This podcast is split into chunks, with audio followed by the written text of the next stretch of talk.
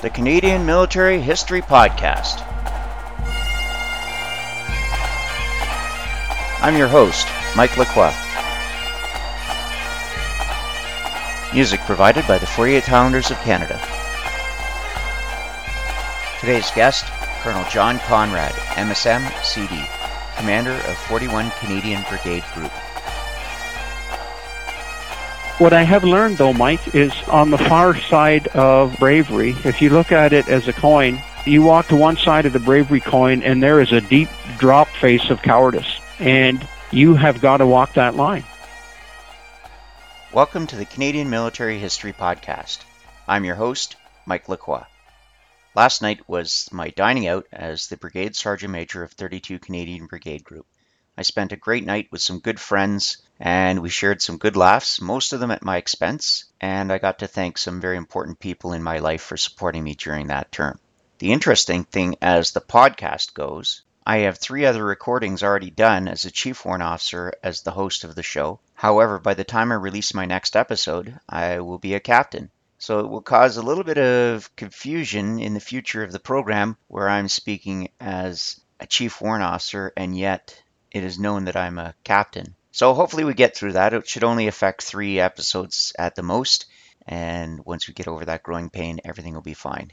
Another small victory for the Canadian Military History Podcast. I have, just by coincidence, interviewed another Navy guest, and that is Colonel John Conrad, who is our guest today. He started off in the Royal Canadian Navy and then transferred to the Army in the Logistics Corps. And I don't know if I mentioned this during Major Rich IQ's interview, but the logistics corps is essentially, this is their little trademark, is the difference between click and bang. And that's sort of a metaphor for saying that they get you your bullets and your food and everything you need to do your job on time and properly maintained. The logistics corps typically works within a base or within a service battalion or a support group, and it's no small feat that they do everything. They fix our trucks, they drive the trucks, they break the trucks. All right. That's not very nice. But anyhow, they cook the food. They take the garbage away. They provide the clothes. They clean the clothes. They bring the clothes back. They decide how things are going to get to where it needs to be. And sometimes they have to do that tactically. In other words, no lights, camouflage, and with a defensive or even offensive posture. Colonel Conrad has served his career as a logistics officer and he's even commanded one service battalion in Western Canada. He now holds the appointment of the commander of 41 Canadian Brigade Group, which is essentially the Army Reserve of Alberta. He is partnered with my good friend Emmett Kelly, who is the Brigade Sergeant Major out there in 41 Brigade. Here's my interview with Colonel John Conrad. Colonel Conrad, welcome to the podcast. Well, thank you very much, Mike. It's good to be with you. You and I first met on Exercise Golden Coyote in South Dakota this past June 2014. Yeah, that's correct. It was one of my first trips south since taking command of 41 Canadian Brigade Group in terms of working with the U.S. National Guard and the U.S. Army Reserve and a wonderful state, a wonderful training area and opportunity. So, yeah, it was good to meet up with you and your brigade commander there. Absolutely. And I almost stumbled on the word because it's so hard to say golden coyote. They insisted on us saying golden coyote instead of coyote. They wanted to make sure we didn't say coyote when we introduced the exercise, but it's their annual collective training event. And how long did they say they've been doing it for? I think it was uh, putting me on the spot here, but I think it was something like 25 to 30 years. I, I mean, think uh, so. Yeah, it has been a long time and a wonderful format in terms of working with their First Nations communities down in South Dakota and lending support to the domestic operational side. Yeah, a fabulous format. I believe you're right, between 30 and 25 years. Not to put you on the spot. well, you know, I, it's uh, now that I think about it, the Americans love to give away a coin at the end of these things, and I think the coin this year was three Roman numeral X's. Oh, there we go. Yeah, so I'm not a betting man, but I bet it is actually 30. I'd bet the farm on that one. Absolutely, sir. Well, I sent you the questions in advance. Are you ready to go? Yeah, I think so. I mean, I feel sufficiently warmed up and ready to try and represent myself. So, yeah, let's go. Excellent. Sir, why did you join the Canadian Armed Forces? Well, I think the biggest thing, I grew up on a farm, right, in southwestern Ontario, which doesn't sound like the end of the earth in this day and age, but back in the day, I think we got three channels, and if it was windy, you could pick up buffalo as well for a fourth. Didn't have a huge amount of cash. My dad had been in the Navy, and we had a small hobby farm, and we worked that part time. And yeah, I I had from a very early age a sense that I wanted to I wanted to serve my country. I don't know if it was related to Dad's time with the Royal Canadian Navy, and he only did a what we would call today a short service engagement. I don't know if it was that or reading books about the Admiral's Wolf Pack and what the RCN did with convoy escort during the war. But I had that desire to serve. And the other side of it, too, was I wanted to challenge myself. I love working outdoors. I mean, right now I drive a desk here in my civilian career, and as an Army Reserve Brigade commander, there's never enough field time. But I've always been a person that likes to work with my hands and to test the metal, so to speak. Excellent. A lot of my guests have reflected on their father's period of service as one of the driving moments to get them into the Canadian Forces. Was your father an NCM or an officer? My dad was an NCM and a rating. And we went through uh, HMCS Cornwallis, and I forget the name. I think was he on the Ottawa or in the Ottawa, as they say in the Navy. what I do remember with certitude is he told me that his job was to put the wheel chock under the Sikorsky helicopter when it came into land. I don't know if it was in the era before the bear trap, right. that thingamadoo that the Navy has to drag the chopper down. But yeah, I do remember him telling me that. And, you know, he's still alive, so I guess I could go and double check that. But yeah, it's without a doubt his service, it planted a seed in a young farm kid. It planted a seed that there was a wider world out there, and I wanted to contribute to it and to my country. Right. And I believe wrangling aircraft into the hangar is the job of a bosun, if I'm not mistaken. Yeah, that's. Perhaps that was his trade. Yeah, you are correct, sir. Yeah. What was the world like when you joined, sir? Well, I joined in the summer of 1983. I was about a month out of high school the Cold War, as we call it, had not quite thawed out. We were still, I guess, still about six or seven years from the Berlin Wall coming down. And looking back on that time, I know that Russia was in Afghanistan, right? Still, still going hard. The Olympics had been boycotted in 1980. Yeah, it was a kind of a pessimistic kind of outlook right. looking back on it in terms of the chances of human survival and just trying to get by. I remember very clearly when I was with Royal Roads, I started with the military college system. And I remember uh, protesters coming to our cadet parades in Victoria with all kinds of signage, largely targeted at the cruise missile testing that they did not want to happen on Canadian soil, the cruise missile back in the day. But in general, to be a young man and of some, not that I was the Wayne Gretzky of my hometown, but to be a young man and choose the Army was generally considered a negative choice, a poor choice. Wow and a waste of a life. I remember that even to this day. It was also the era where the United States had been out of Vietnam for about six or seven years, but there was a prevailing feeling that the U.S. Army and the soldiering in general was the hobby or the profession of someone who just couldn't get by in a more successful occupation. Well, the term I've heard is employer of last resort. Yeah. And perhaps that would be the term that was used. Yeah, I guess that's a, a very apt way to put it. I would agree. And yeah, that's the period. I remember it was before the Grenada invasion that the Marines had done, but it was a period of not a great amount of optimism for the planet and also for the profession of arms. There I was, signing the dotted line at the recruiting center in Kitchener, Ontario, and being damned happy about it. Well, that transitions into the next question. What were you like when you joined? Yeah, well, you've seen me recently, Mike, and you know, but uh, when I was a young man, I was resilient. I was extremely physically fit in terms of working on the farm, having part-time jobs, and trying to tuck money away for education or automobile, whatever the need. I think in 1983, I know I was a very idealistic person. I believe in humanity. I believe in mankind. I believe man is essentially good, and I was very, very keen to contribute and to help influence things inside my own country and even on the planet. We were and are a peacekeeping nation back in the day, and I had visions of contributing to that. I was also, I'd have to say, I was a lot more resilient morally and physically back in 1983, like all of us are as young people stepping off onto the street of main life. And I'd have to say, between us, I was naive. And the world, it makes us wise, but what's the old saying? We're too late wise. but yeah, bright eyed and bushy tailed and ready to contribute, I guess, is how I would summarize that. Right. So, as you've contributed, what was your most memorable experience in the Canadian Armed Forces or your greatest achievement? Yeah, ironically, now sitting here in my 32nd year of service with the Canadian Army, my greatest achievement came late in my career when I was the commanding officer of the NSE, the Logistics Battalion in southern Afghanistan in 2006. And I look back on that, I think about Afghanistan every day of my life. And I look back on the mission that we had, the battalion I had of 281 soldiers, all different trades in a logistics outfit, as you can expect. 225,000 square kilometers uh, comprising our area of operation in Kandahar province, and at times lines of communication to our supported battle group, Task Force Orion, a splendid, splendid infantry battle group that would often exceed 300 kilometers in length. And 300 kilometers is a line of communication. Field Marshal Montgomery in the Second World War would not have accepted a line for 21st Army Group longer than 150K. in a much different type of battlefield than we found ourselves on in Afghanistan. More of a linear construct where as you drive forward on that 150 kilometers, things are getting more and more dangerous inside the combat zone. In the kind of battlefield we faced, every kilometer you go, the enemy could or might not be all around you. It was an incredible accomplishment. And I know I sound like I'm buttering my own bread, but what I mean by that is the accomplishment of our soldiers, uh, my logisticians, my logistics folks, wrench benders, truck drivers, and the resilience of the infantry battle group quite frankly, and I have stated this publicly before, the laws of war are very unforgiving, the laws of administration. And when you look back at what we did with that battle group, trying to be everywhere with the amount of combat power we had, the elastic of sustainment should have snapped by every known precept in the Army Staff College or Canadian Forces College or any Western college, any Western military college. That line should have snapped, right. but it didn't because the soldiers understood the gravity of the situation in the summer of 2006.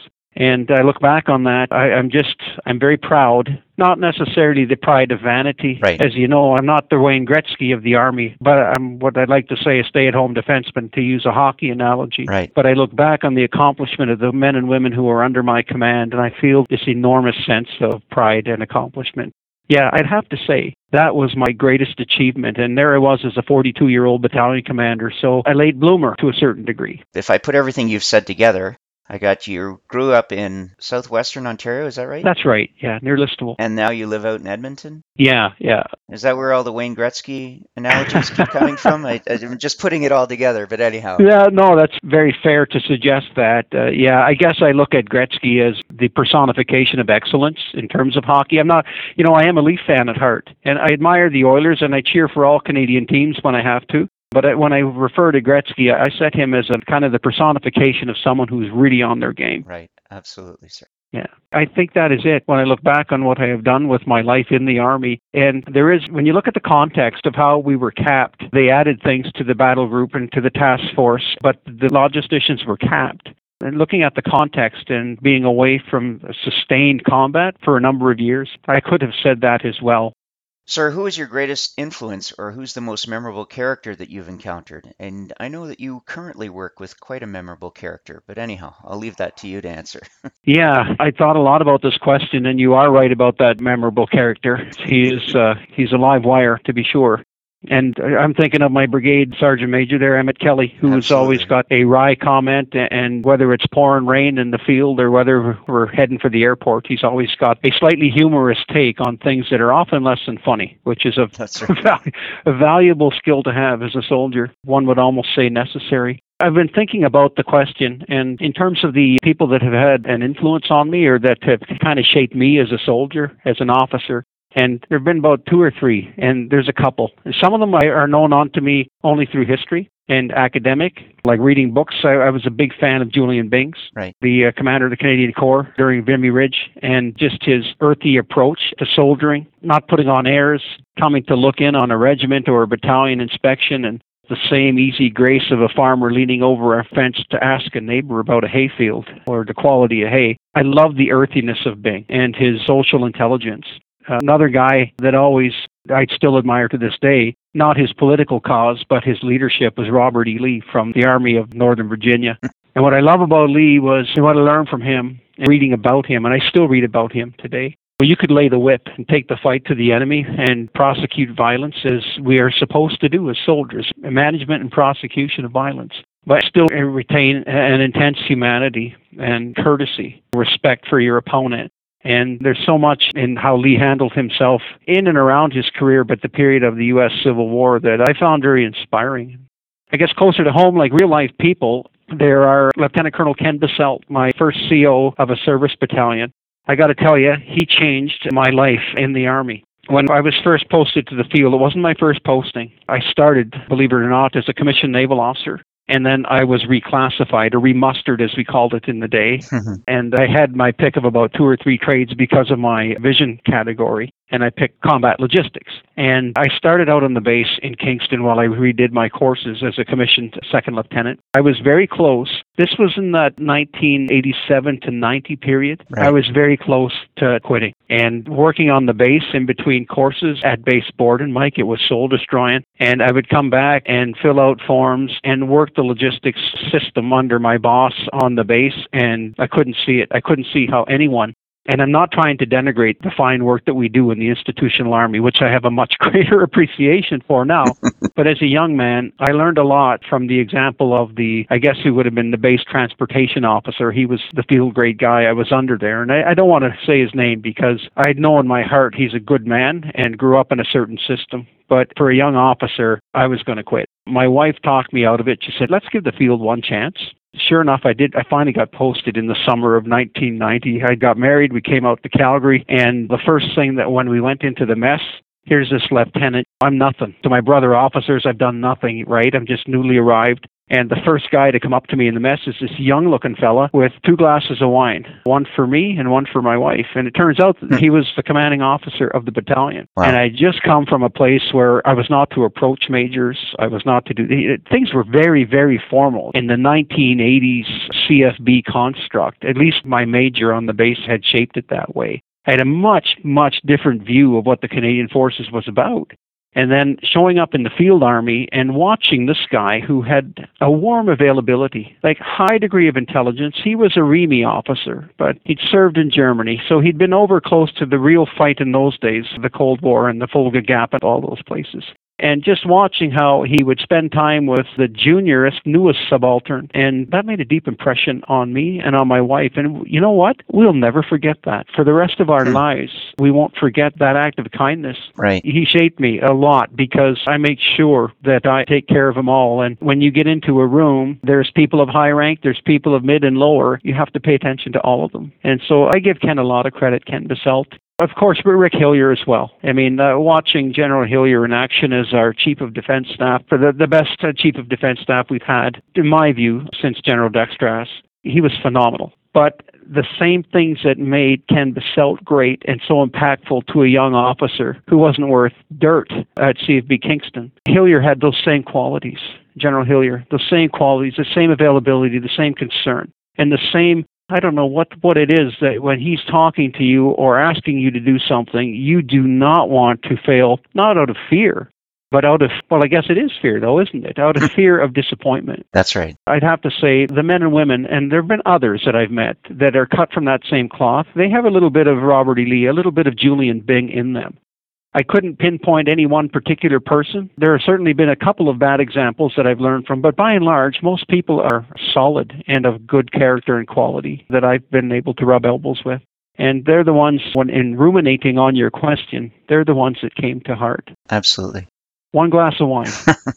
I stayed in the Army for 32 years instead of four. What was the name of that unit, sir, that you joined? It was called One Service Battalion, and I went on to command that unit. And in fact, I held every command job that unit had available to an officer. I took the NSE from that service battalion to, over to war in southern Afghanistan in 06. It fascinates me the impact, the people that help you up and lend you a hand in life. And, and sometimes they don't. I don't even know if Ken knows it because he treated everybody that way. But the impact that one individual can have on you and the bow wave effect through decades, and it's influenced the way you know, I was generally was the person I was in 1983, although I confess to you that I was naive.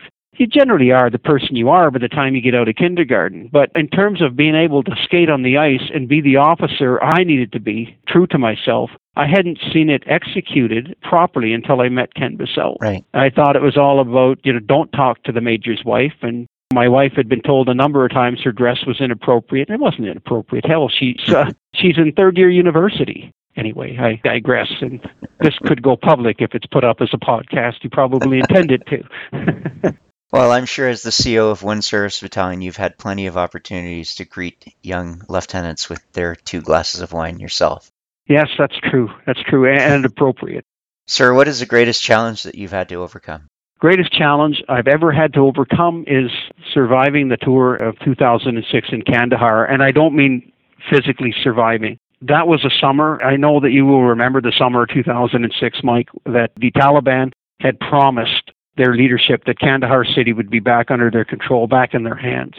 It was a summer of a, a great amount of combat activity, a long, long way from Kandahar airfield. What we found when we got there that the battle group that we had for that space, that area of operation, well, although it was a fine battle group with some of the best equipment, and the LAV 3 was clearly the weapon of choice that summer, there just was not enough combat power to go around. So as a result, Task Force Orion, Colonel Ian Hope's battle group was everywhere, and the lines of communication that I'd mentioned earlier became extremely long. We lost people. Not all of my soldiers came home, and of the ones who were there, the moral blows of IED attacks or not having been involved in an IED incident and just the soldier's logic of, oh my God, everyone in my platoon, and I'm talking about my transportation platoon, everyone in that platoon had been in an IED incident or been around some sort of small arms fire exchange except one man. And every time that one corporal got into his truck and drove down the road, my God, the, the pressure on him when I get it, because I've seen nothing thus far, it's going to be enormous. Hmm. And so the challenge for me to overcome was living through that experience where you know your logistics unit is too small. You know your lines of communication are well beyond what even a robust unit would be able to take on. And then just having things tear you down what I found for me, my war, if you'll forgive the term, was having my bank account. Man's courage is very much like a bank account, and you're constantly making withdrawals. And for me, it wasn't fear of the Taliban. I mean, hell, I've got all these great soldiers and infantry around me whenever we go anywhere, but fear of what I had done. Had I made a good enough argument to NDHQ, to General Fraser, to all of the powers that be to have enough logisticians on this tour to sustain it and not have Canada embarrassed? And the great poignant part of my challenge was getting hit in a double IED attack on the 22nd of July and living through that. And you go from colonel to corporal immediately. in this kind of battle space, it doesn't matter how many bars or swords or crowns and pips you have on your jacket. You're a leader, but you're down there uh, helping with the cordon, evacuating the dead, evacuating the wounded. Having to live through that and then appear the next day on KAF as the colonel and I'm not really proud to talk about that, but there, there is uh, because what I have learned though, Mike, is on the far side of bravery. If you look at it as a coin, you walk to one side of the bravery coin, and there is a deep drop face of cowardice, and you have got to walk that line. And uh, learning, learning to live with that, and to realize that, yeah, I'm going to do my job, and I, am going to stumble, and I'm going to follow the light of truth, and, and I'm going to lead these people along the way are all kinds of demons you've got to beat down. Maybe that's Colonel John Conrad, and maybe I'm the first officer that ever had that happen to him, but I guess that's just the way I'm wired. I found that tour, I found that tour hard because as much as I enjoyed it and I love those men and women, they've got a godfather for the rest of their lives. The reservists, the reserve infantry I had with me on that tour, the clerks that came, some of them came from across Canada they've got a godfather for life. but by the time that tour was done, my bank account was in the red. I had a hard time portraying the mask of command, the mask of uh, everything's fine, because you know it was a long way from fine. Right. We did an exceptional job over there, but there is a price to pay for that. And for me, the worst part was sending folks into harm's way when you know that you don't quite have enough of them. And for me, that's the greatest challenge was seeing it through to the end of the seven months on that tour. And things improved somewhat after that in terms of the numbers of logisticians. So they went from 281 to 400. Wow. Plus, they got a contracted support capability of another 300 on the on the Kandahar airfield. So a lot more logistics oomph.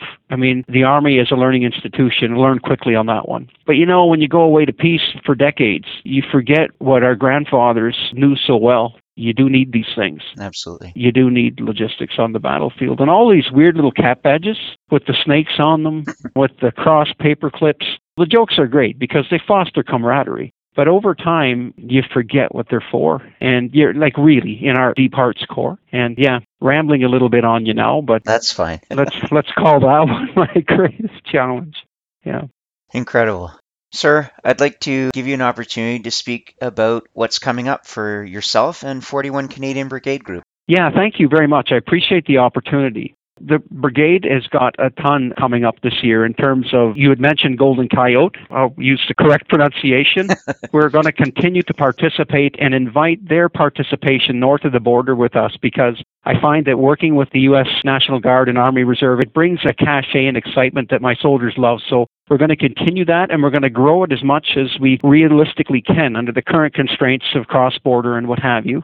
We had a terrific collective exercise this past August in Wainwright, and right now we're planning one that's going to challenge us even a little bit further and build on some of the lessons and some of the areas that we think we need a bit of work on. And to that point, we're also putting together a skill at arms competition. Soldering should be fun, Mike. I, I, know that you agree with me on that. I do, I do. So this year, I want to put together a skill at arms competition so the soldiers can get inside the section and polish and hone and compete with those basic fundamental skills. It will be fun, but there's a didactic purpose for it too. What we learned on the exercise Belligerent Grizzly this past August was the energy's there, the excitement's there, but we have forgotten a lot of these fundamentals that we had before the 10 year war in Afghanistan. So that's something exciting that's coming up for us. Yeah, it's beyond that, it's just to continue to grow the brand of the Army in Alberta. Alberta is a great place to live. It's a fantastic place to be a soldier. We just want to leverage that spirit of positivism and continue to get better. Even old farts like the brigade commander want to get better. Absolutely, sir. Yeah. I heard you have a book. Would you like to speak about your book? I'd love to, and I have been. the book is called What the Thunder Said, and you probably picked up from my tone. When I came back from Kandahar, I was an angry person.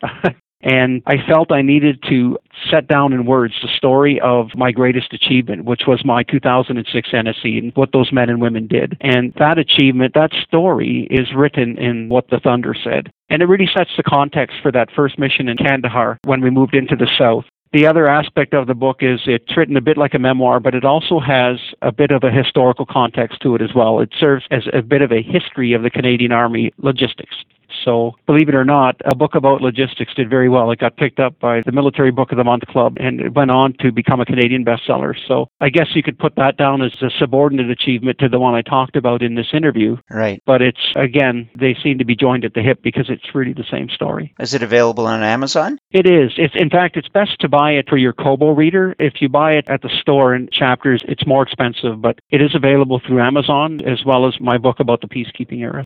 Well, I hope that any listeners will go to the Canadian Military History Podcast webpage and click on my Amazon link and buy your book, and that way they can help you out and they can help me out at the same time. Well, that would be great. I, I, would welcome any comments on the book or keeping the dialogue going because that's the only way we learn and get better as an institution. Absolutely. Sir, I'd like to give you an opportunity to summarize your episode. Well, thank you, Mike. I feel like I've rambled, and it's probably your most disjointed podcast that you're going to put up there. but at the same time, it's I think it's emblematic of the kind of career that you can have in the Canadian Army or the Canadian Armed Forces. And they're like snowflakes. There are no two of them that are alike. And when I look back on my career so far, 32 years in, it is such a wild, wild, exciting ride, and the people you meet and the experiences that you have, good and bad, are absolutely incredible. And I think to summarize my interview, uh, it's life is an adventure. And some of the very best adventures that are available to you are adventures as a Canadian soldier. And that's probably the best place to leave it. Absolutely. Thank you very much for sharing your adventure with the Canadian Military History Podcast. I'm very grateful that you took the time out to be a guest on the show. I don't know when we'll have an opportunity to meet again, but I do hope we do get a chance to meet in the future. Well, I certainly hope so. Take care, sir. Yeah, you too, Mike. Thank you for listening to the Canadian Military History Podcast. I hope that you've enjoyed this episode. If you did enjoy the podcast, please leave some feedback on iTunes. If you have any questions, comments, or suggestions, please send me an email at mikelacroix, cmhp at gmail.com. Please let me know if you'd like me to read your comments on the air. While you're waiting for our next episode, please visit the website at www.canadianmilitaryhistorypodcast.ca or the CMHP Facebook page. If you'd like to support the podcast by making a donation, please click the PayPal link on the webpage. The next time you're considering buying something from Amazon.ca, please visit the Canadian Military History Podcast website and click on my Amazon link. A small portion of your purchase goes directly towards the support and maintenance of the podcast. However, your great price from Amazon doesn't change. All donations will go directly into the production of the podcast. All music is used with the express permission of the commanding officer. End tag music is provided by the Princess Patricia's Canadian Light Infantry. Views and opinions are those of the guests of the Canadian Military History Podcast and do not necessarily reflect the opinions of Mike Lacroix Productions, the Government of Canada, or the Department of National Defence. This is a Mike Lacroix production.